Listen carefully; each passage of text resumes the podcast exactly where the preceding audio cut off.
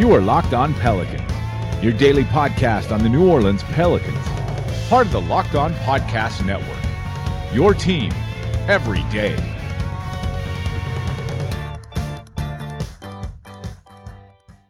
Welcome to another edition of Locked On Pelicans, the daily podcast covering your favorite team, the New Orleans Pelicans, and NBA as a whole, part of the Locked On Podcast Network, your team every day, available on iTunes, Apple Podcasts, Google Podcasts, Stitcher, Spotify, literally wherever you get your podcast from.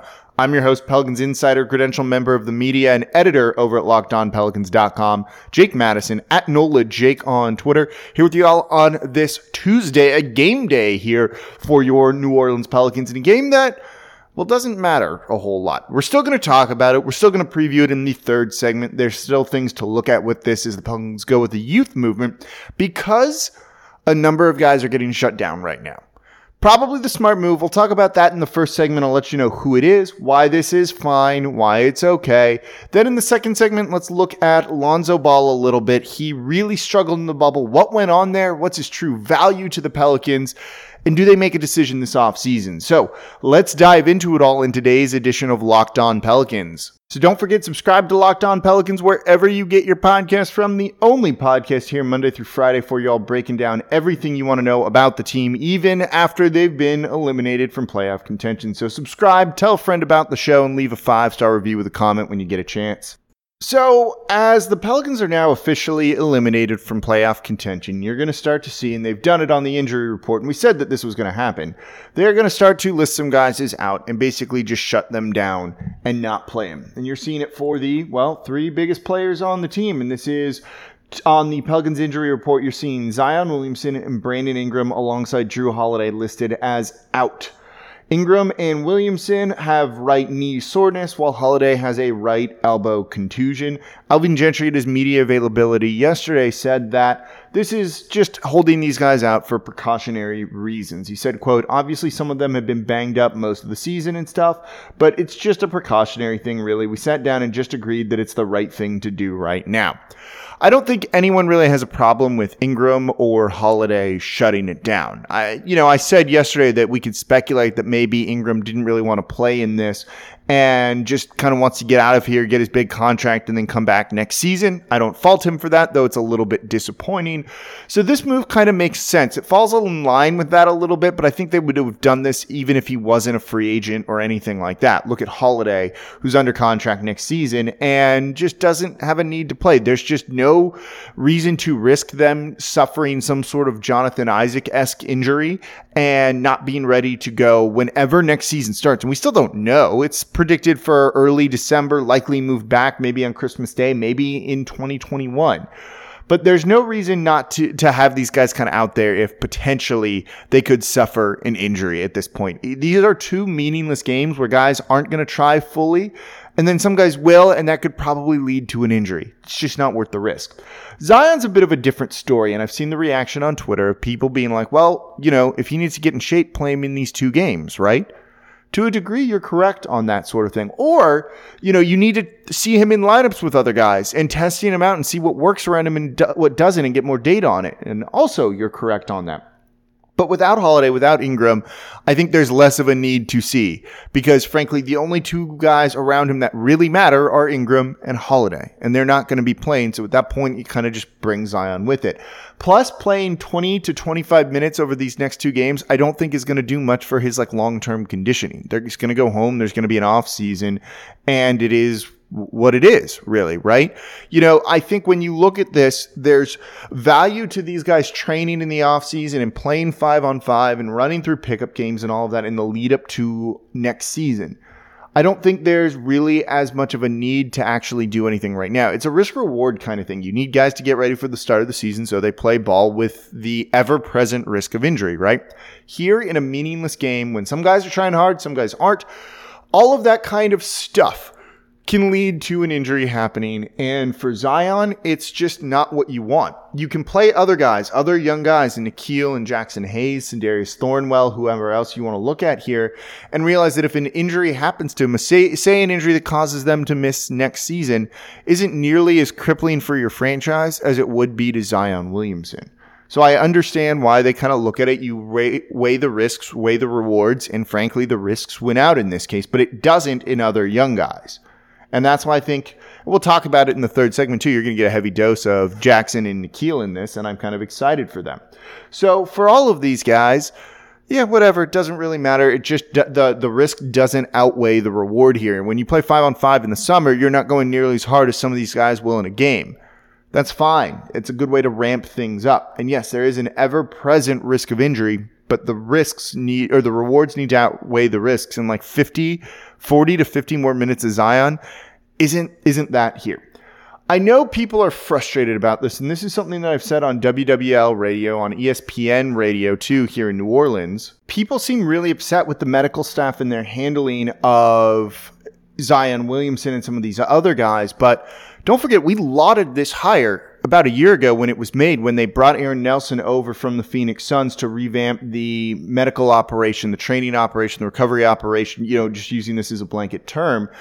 And we trusted them to make the right decisions. So now that it just goes against your favorite player not playing, people have kind of turned on that a little bit. And I think that is the wrong way to look at it you can be a YouTube medical doctor that actually has no insight, like that one that the Athletic interviewed for their piece on this. There's there's no insight to be gained from that because he's not actually a sports medicine doctor. He's just trying to be a YouTube star, I think, and doesn't have really a lot of the facts here with Zion Williamson, and in fact walked back a lot of his stuff. The medical staff who does have the data on Zion, who works with him, has a sound plan for all of this. And isn't that the person we should trust? Isn't that the person we were thrilled that the team had hired? And so to kind of see the backlash against that has been a little bit weird for me during all of this. Look, I'm going to use a phrase here that I don't think I'm allowed to use outside of Philadelphia, and that's trust the process, right? Isn't that what this is? At least with the medical staff, you could you could talk about the other stuff, and we'll talk about Lonzo Ball coming up, but at least with the medical staff and the way they're handling Zion, they have a plan and a process that they're going to follow. And these are the experts on it, the experts that we celebrated coming to New Orleans. So just because one guy doesn't play and you disagree with that and think it's different, eh, I'm going to lean on the side of the medical experts, the medical experts working with the team and the guys that you had just been really thrilled about that they had hired. Today's show is brought to you by CBDMD. It doesn't matter if you're a professional athlete, a stay at home parent, or you spend eight hours a day in an uncomfortable office chair. That's me, by the way. Everyone needs support to make it through the day.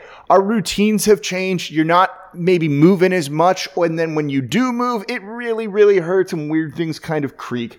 But luckily, our friends at CBDMD have an amazing duo that can help you relax regroup, and recharge when life gets chaotic. CBD Freeze with Menthol is an award winning product that offers instant cooling relief for muscles and joints in convenient, easy to use rollers or shareable squeeze tube. And CBD Recovery combines CBD with inflammation fighting compounds and vitamin B6 to give you the support you need where it matters most. And to make it even easier to try this amazing duo of topicals every, and everything else CBDMD has to offer, they're offering all of our listeners 25% off your next order when you use the promo code NBA at checkout. Once again, that's CBDMD.com, promo code NBA for 25% off your purchase of superior CBD oil products from CBDMD.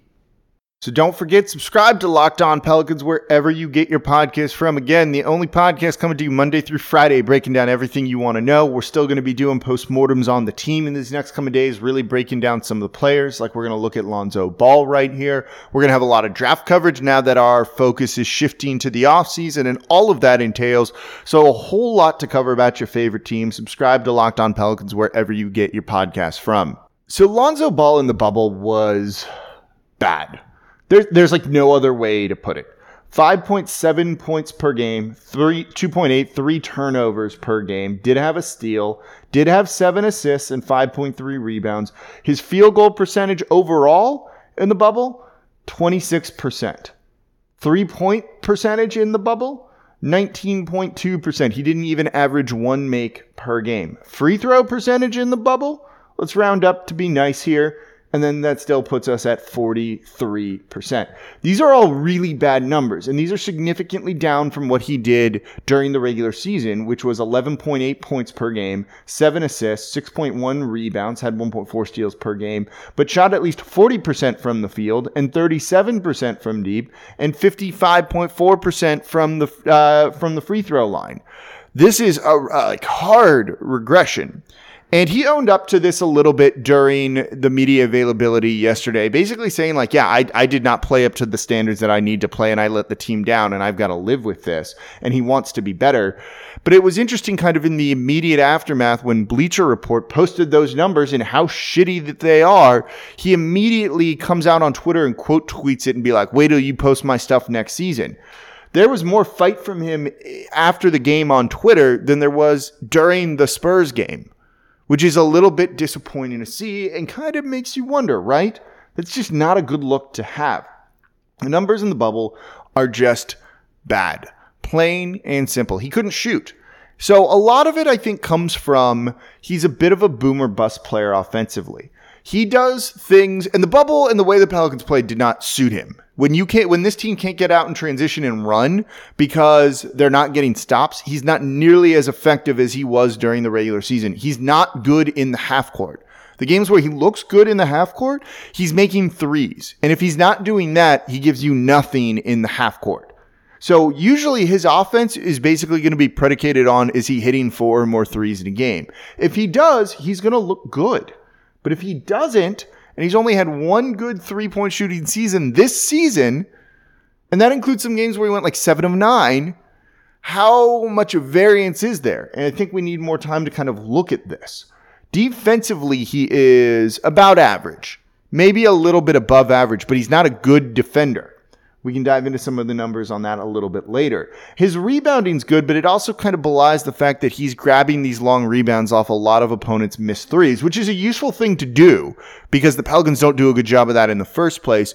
But it's not like he's battling bigs to get these boards. Sometimes they just kind of go to him. You see this with like Rondo a lot too. But that's a use. I'm not going to knock him for that necessarily. His average rebound is like seven feet away from the basket. He's not down low battling, but again, that's useful because then you can get out into the fast break, run, and kind of do your thing. But when the Pelicans weren't able to do that because everyone was making things against him, it really shows how limited Lonzo Ball is as a player. And we've talked about this. So the Pelicans didn't, as a team, didn't kind of put him in the best position to succeed. They didn't really put anyone in a good position to succeed. So that was disappointing from him he is, the Pelicans should not extend him this offseason unless they just do some ridiculous lowball, but he won't accept that. He probably still thinks he's a max player in his mind. And I don't think he'd take a lowball from New Orleans anyway. There's no reason. I don't know if his value right now after this season is any lower than it would have been. So there's no incentive for him to take a contract.